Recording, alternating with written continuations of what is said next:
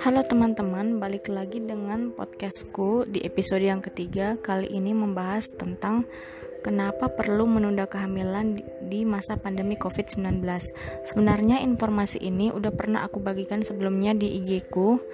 Uh, Tapi kali ini aku membahas lagi.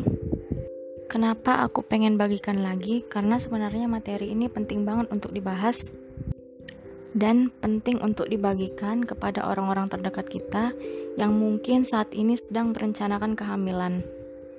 Uh, jadi melalui podcast ini aku tidak uh, bermaksud untuk melarang orang-orang untuk hamil ya. Tapi melihat situasi yang seperti ini, alangkah lebih baiknya kita menunda dulu kehamilan sampai situasi kembali normal. Dan sekarang aku ingin menyampaikan kenapa kita perlu menunda dulu kehamilan jadi menurut Dr. Hastowardoyo SPOGK, seorang spesialis objin yang juga adalah kepala BKKBN RI, mengatakan bahwa ibu hamil muda itu sebagian besar mual-mual dan tidak nafsu makan, maka akan membuat daya tahan tubuhnya turun. Jika daya tahan tubuhnya menurun, maka akan rentan terinfeksi virus atau bakteri, termasuk virus COVID-19.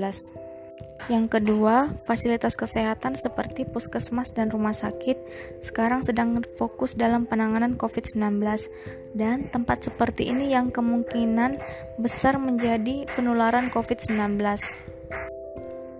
Jika seorang ibu hamil terinfeksi COVID-19 dan mendapatkan perawatan kesehatan, maka kita tidak tahu apa dampak perawatan yang diterimanya kepada janinnya dan apakah virus itu sendiri berdampak pula pada janinnya karena virus COVID-19 ini merupakan virus baru dan sedang dalam proses penelitian.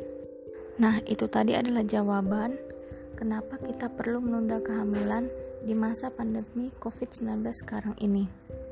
Demikianlah informasi yang bisa saya bagikan di episode ketiga kali ini.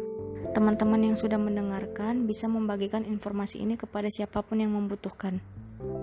Baiklah teman-teman, terima kasih sudah mendengarkan dan sampai jumpa di episode berikutnya.